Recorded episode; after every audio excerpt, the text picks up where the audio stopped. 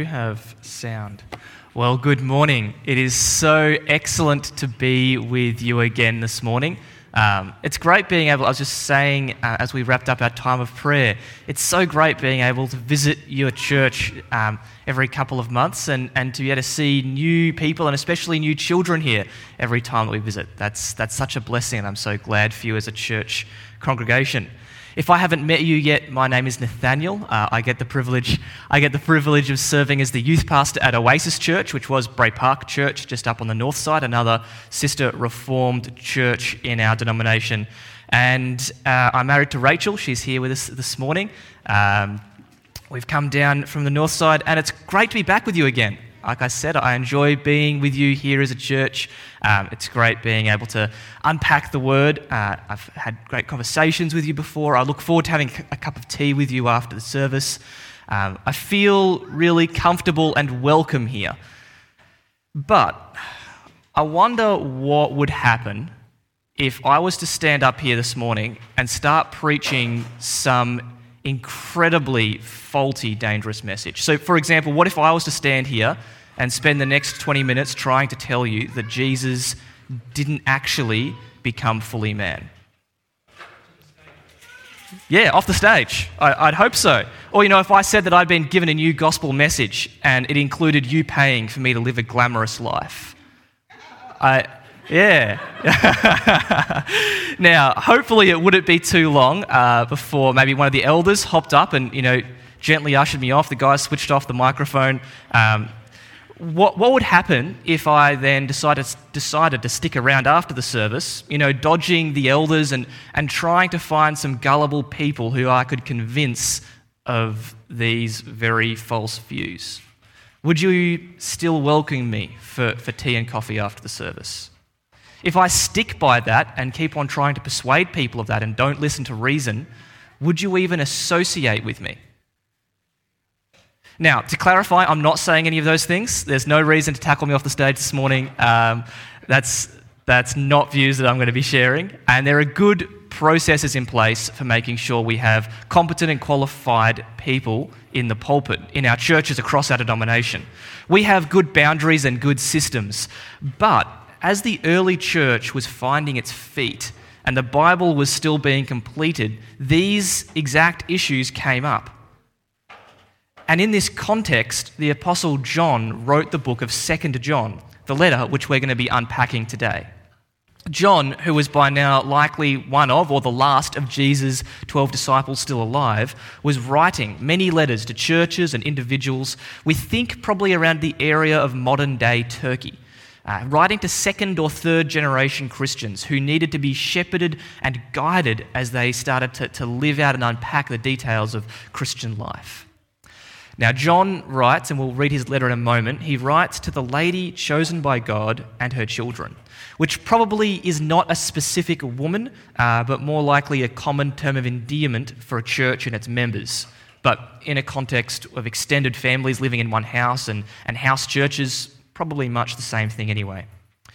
Now, at the time, there were lots of itinerant preachers going around, teaching in various churches, trying to plant new ones, uh, inns in the day were notoriously shady. Innkeepers would charge huge rates. So the practice was that a local church would welcome these preachers. They would stay with the local church in the house where the local church meets, and they would be able to preach and teach in that church community. But there's a problem. Some people are calling themselves Christian teachers, but teaching false doctrine which goes against the core message of Christian belief. And they expected that because they're called Christians, they would be given a welcome into the houses, into the homes, into the church of the local churches they were going to. So, what to do about this? How to show love, how to show truth in a way which upholds good, right, sound teaching. Well, John writes an exhortation to truth and love. Let's read what he writes in the short, sharp letter of 2nd John the elder, to the lady chosen by God and to her children, whom I love in the truth, and not only I, but also all who know the truth, because of the truth which lives in us and will be with us forever. Grace mercy, and peace from God the Father and from Jesus Christ, the Father's Son, will be with us in truth and love. Thanks so much. It has given me great joy to find some of your children walking in the truth, just as the Father commanded us.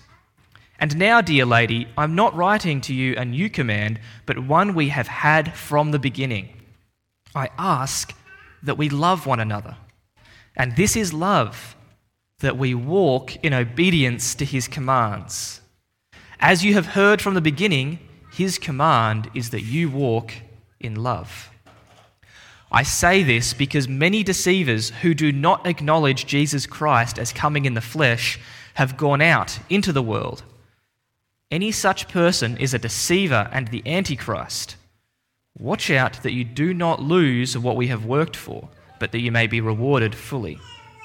Anyone who runs ahead and does not continue in the teaching of Christ does not have God. Whoever continues in the teaching has both the Father and the Son. If anyone comes to you and does not bring this teaching, do not take them into your house or welcome them. Anyone who welcomes them shares in their wicked work. I have much to write to you, but I do not want to use paper and ink. Instead, I hope to visit you and talk with you face to face so that our joy may be complete. The children of your sister, who is chosen by God, send their greetings. Let's take a moment in prayer before we unpack these words. Will you pray with me? Lord God, we thank you for bringing us here this morning. We thank you for giving us your word. We ask that you will work by your Spirit through me, that you will shape my words, that I will speak in a way which, which shows integrity to your text, which reflects uh, the intent that you had here and the, the message that you have for your people, your church here and your church through all time. Please work in all of our hearts. Grow us by the power of your Spirit that we may understand your word, that we may apply your word, that we may be shaped and grown to be more like Christ as your word is applied to our hearts. We ask this in your name. Amen. So, throughout that letter that we just read, John dwells on the intertwined themes of truth and love. He keeps going back to them, he keeps on repeating them.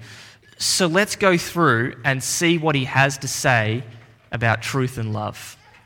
Start with the first three verses where he introduces the theme. Now, those opening verses, they identify the recipients, they introduce us to the theme of truth and love. Now, this letter, it's clearly directed at a group of Christians to challenge and to encourage them as they follow Jesus. And it has plenty of direct application to, to those of us who are Christian. But, now I don't know everybody who's here this morning, and maybe you're, you're here as somebody who isn't a Christian yet. Maybe you're on the, on the line there, or you haven't quite made that decision for Christ, and you're thinking, uh, not too relevant for me. But this is actually really relevant and encouraging for those of us who haven't made a decision to follow Jesus yet, who haven't placed our trust in him, because it shows us what standard we as Christians seek to follow as we apply his truth and love in our lives. So, see the way that John speaks about truth and love here. He doesn't speak about truth and love as some tend to today, as if they're two opposites to be kept in balance, like one has to, has to weigh the other properly. But rather, they're intertwined through the whole letter. Truth and love are like the same, two sides of the same coin. You can't fully have one without the other. To live the truth is love. To love like Jesus is to show truth. Only when you find agreement on sound doctrine will you find meaningful fellowship. And having sound doctrine must necessarily lead to having meaningful fellowship. This union of truth and love is something which John builds his letter upon because it's foundational to Christian life. But it isn't just a command for us to follow, rather, it's something which we are equipped and enabled for as God works in our hearts. Look at verse 3 there. He writes, Grace, mercy, and peace will be with us from God the Father and from Jesus Christ, the Father's Son, in truth and love. Because Christ really is who he claims to be. So those who trust in him are transformed by that relationship bit by bit. We are united to others who are also being transformed by Christ. And John writes with deep affection to the people because to be in the truth together naturally means loving others who are also in that truth. Because that truth is, lives in us and will be with us forever, as he says. And so he writes to those who, not whom I love in truth, and not only I, but also all who know the truth. You know, if we're Christians, we're called to love our neighbours, we're called to love our enemies, but we are bound to other Christians, our fellow Christians, by a special bond of truth. You know, the heretics, which John speaks to later on in this letter, they'll leave us and they'll go out into the world, but in the Christian society, truth and love remain secure, related, interdependent. As long as the truth endures in us and with us, so also our reciprocal love should endure. You know, it's on that basis that Paul concludes in, in Romans 13. He says, Love is the fulfillment of the law, the fulfillment of obedience to all that God commands. Obedience to the truth and obedience in love are inseparable priorities if we're to live as God requires. And that's the grounding which John is driving home as he opens up this letter. So, what does it look like to live in truth and love?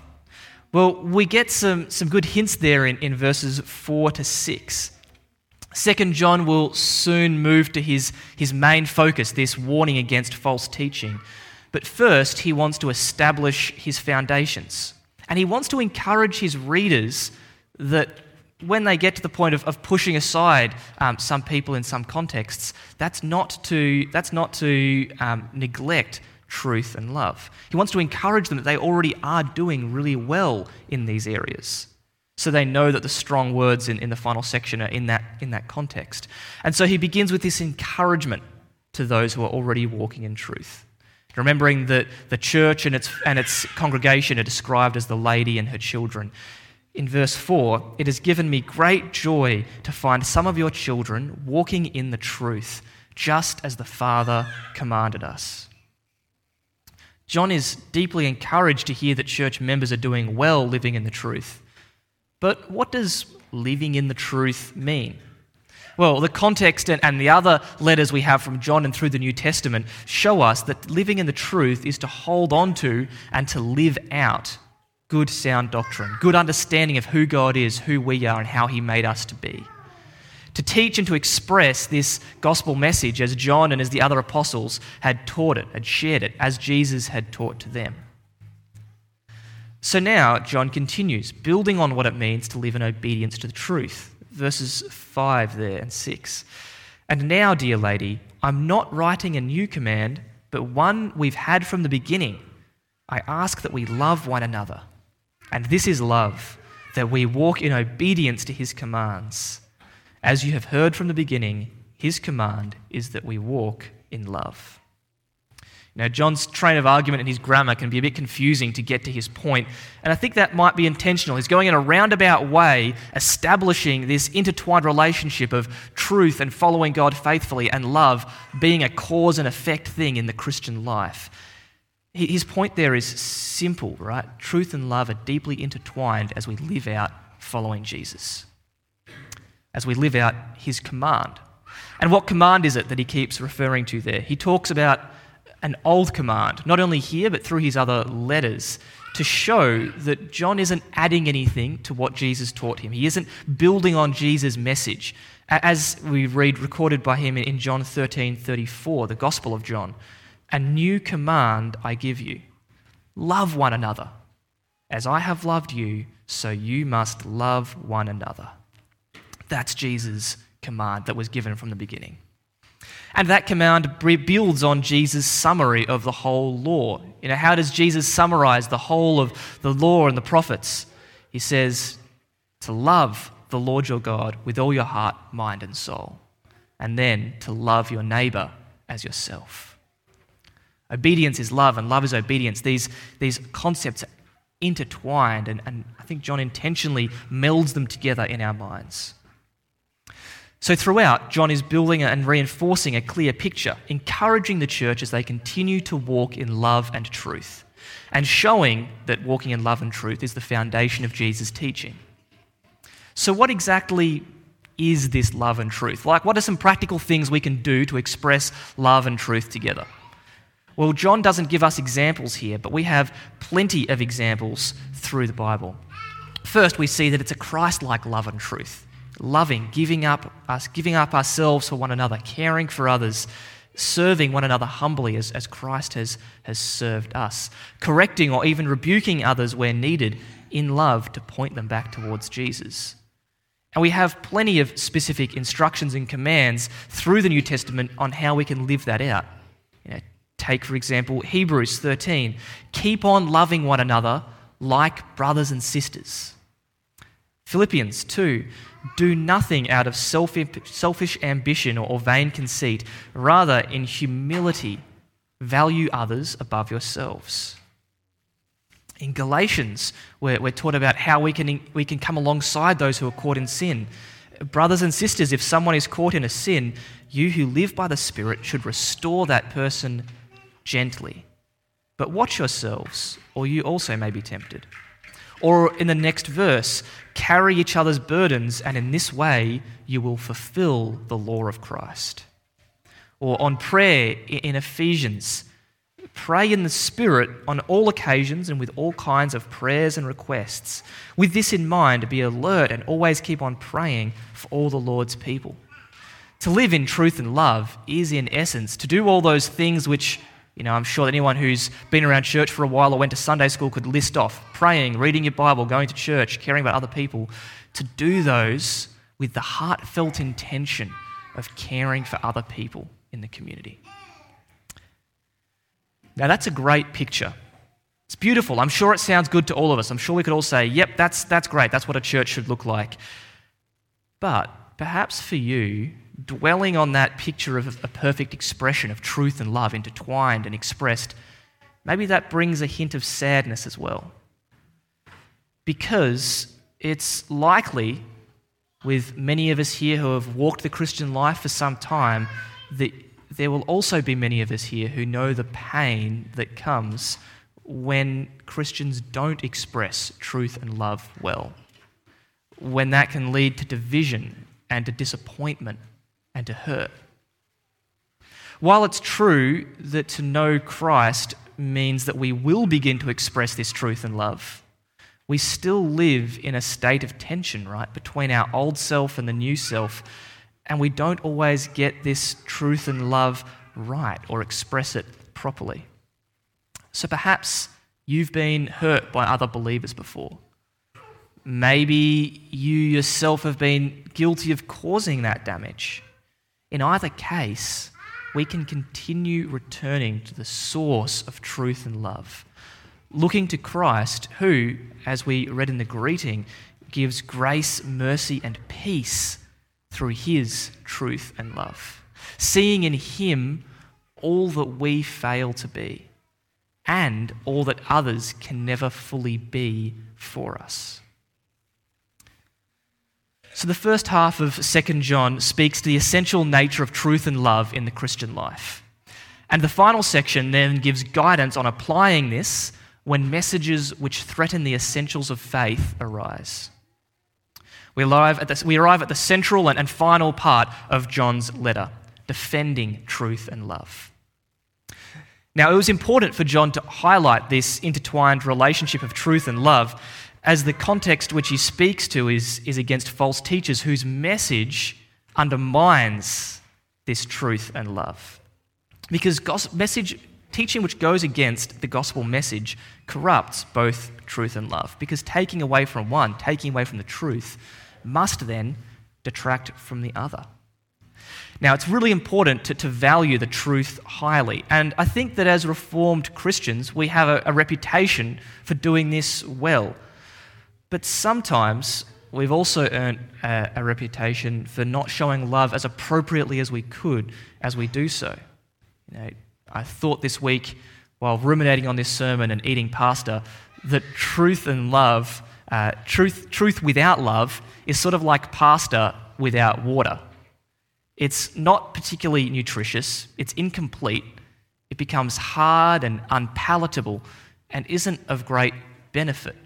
Whereas truth and love together, pasta, which has been prepared in water, is actually quite delicious. It's good for us, it's tasty, it's nourishing. As we have seen, truth and love are interwoven. Like the common quote goes, truth without love is brutality, and love without truth is hypocrisy. And so, John has grounded his teaching on how to respond to false teaching in truth and love. Now, what does this false teaching look like? Theological error can, relate, can range hugely from you know, quoting Chronicles instead of Corinthians to denying the nature of Jesus as being fully man or fully God. And those two errors, right, and everything in between, should bring about very different responses. What are we supposed to speak against as firmly as John does? And what should we perhaps be a bit more gentle with? Through the, the history of the Christian church, this question has been raised and discussed often. And the result on how to respond there is, is consistently something along the lines of a, a theological triage of sorts. Uh, if you've been to a hospital emergency department before, maybe you're particularly familiar with one, there's often a triage nurse when you enter the hospital. Their role is to evaluate how significant a problem is and how you should respond to that problem. You know, much like how a triage at a hospital works to identify how serious an illness or an injury is, we should practice identifying how serious an error or a disagreement is. You know, never implying that we don't take biblical belief seriously, but helping us to work through an appropriate response to each given issue. Now, in the Reformed tradition, we, have typically landed at saying first order, second order, or third order, or Latin words to that extent, meaning we differentiate between what is essential for faith, what is beneficial for faith, and what brings fullness to our faith. First, second, and third. These are helpful labels, not a set system, although the Bible also speaks to various degrees of importance on theological issues. Uh, take, for example, 1 Corinthians 15 or, or Romans 14, where Paul speaks of the gospel as being of first order. And the issue which 2 John is speaking to is an issue of the first order. Those issues which are crucial for Christian faith. If we compromise on a first order thing, like what John is addressing here, we stop being Christians. And so anyone who's teaching or encouraging a, a, view which is, which is incorrect in the first order is, by definition, not a Christian. And John identifies the issue he's speaking to. I say this because many deceivers who do not acknowledge Jesus Christ as coming in the flesh, who are saying that Jesus was not man, he was not actually a physical, embodied human, they've gone out into the world any such person is the deceiver and the antichrist. Now, to believe that Jesus is not, did not take on real physical human flesh is to deny the core message of the gospel that God the Son took on humanity, took on human flesh, so that he could pay the penalty for our sin.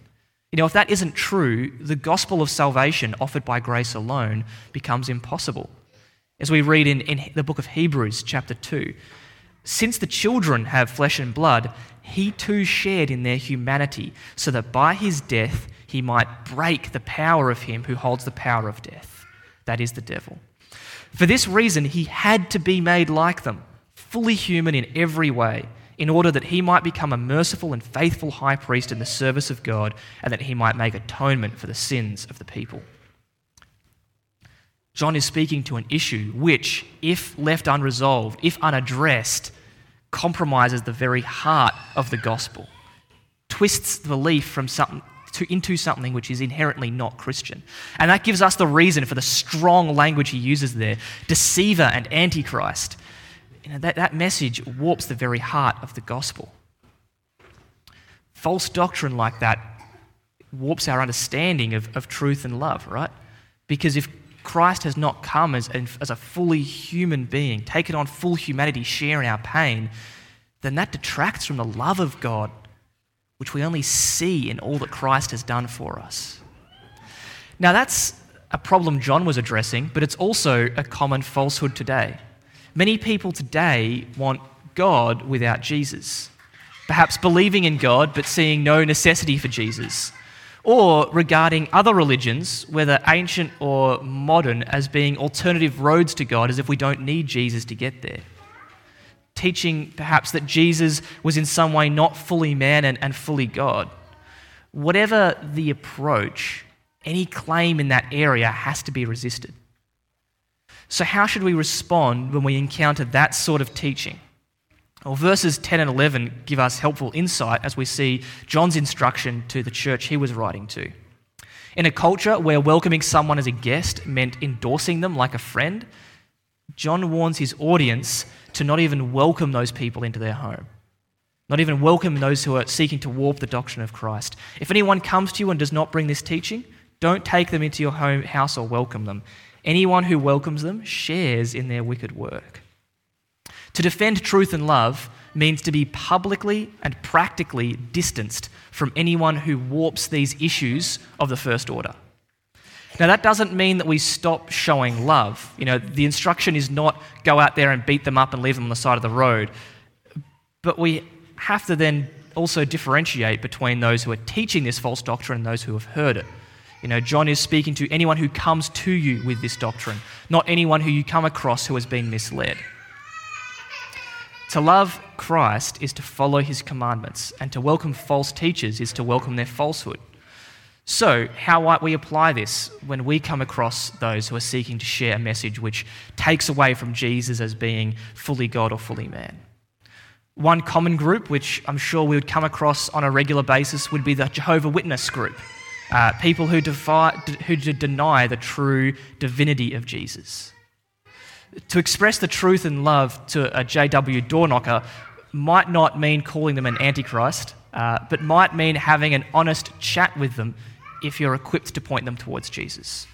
It might look like asking someone who's, who's taken on board this, this teaching, but who is open to honestly, genuinely reanalyzing it, looking at it, thinking about it, hearing the message of Jesus might be a space to welcome them to, to have a cup of tea, to sit down for a coffee, to talk through what the Bible says about Christ, to talk through the gospel message.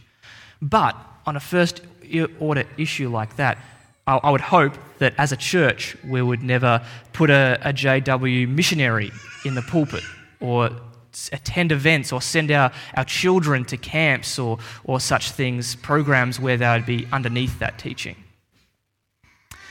So that's speaking to issues of the first order, salvation issues, key things which make us Christians. What about the others? What about what are they about? Second and third order things. Now, those aren't what the letter of John is written to, but let me briefly touch on those. Um, because as, as a kid, I went to some holiday camps which were run by the local Baptist church. Now, we have some different views to the Baptist church, so should my parents, instead of, instead of sending me along, have instead taught me to go there and call the pastor a, a deceiver and an antichrist, probably wouldn't have gone down too well. That's where those second and third order issues come in. Second order things are issues which are important, but, but we recognize that you can have a different view on them and still be a Christian. You can still be saved through the gospel of, of salvation by grace alone. These are beliefs which shape the way that we do church and through which we honour God, we follow Him faithfully. These are why we have denominations. We might need to have a separate church structure, but we can still be in personal fellowship with other Christians who would disagree on, on second order things, right? Examples might include you know, our hold on the doctrines of grace and how they should be theologically unpacked, or on church leadership. And then there's third order issues. These are minor issues which Christians can differ on.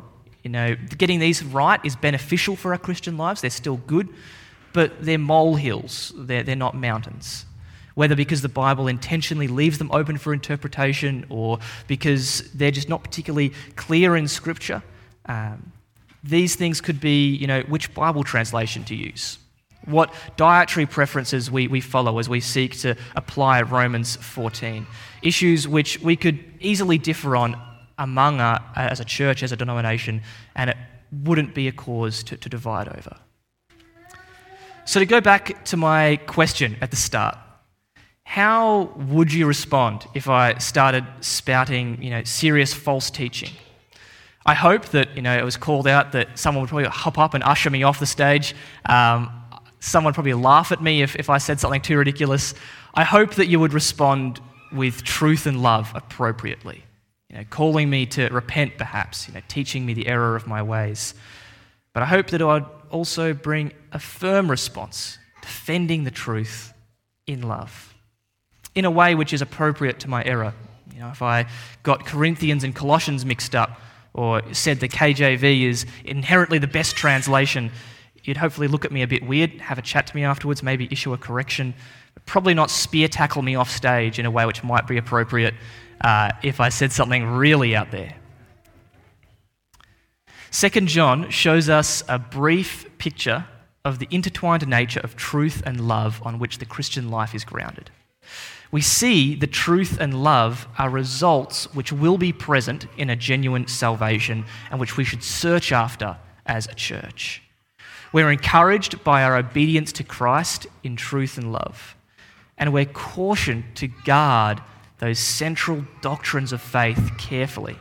For if we compromise on the gospel, we compromise on truth and on love.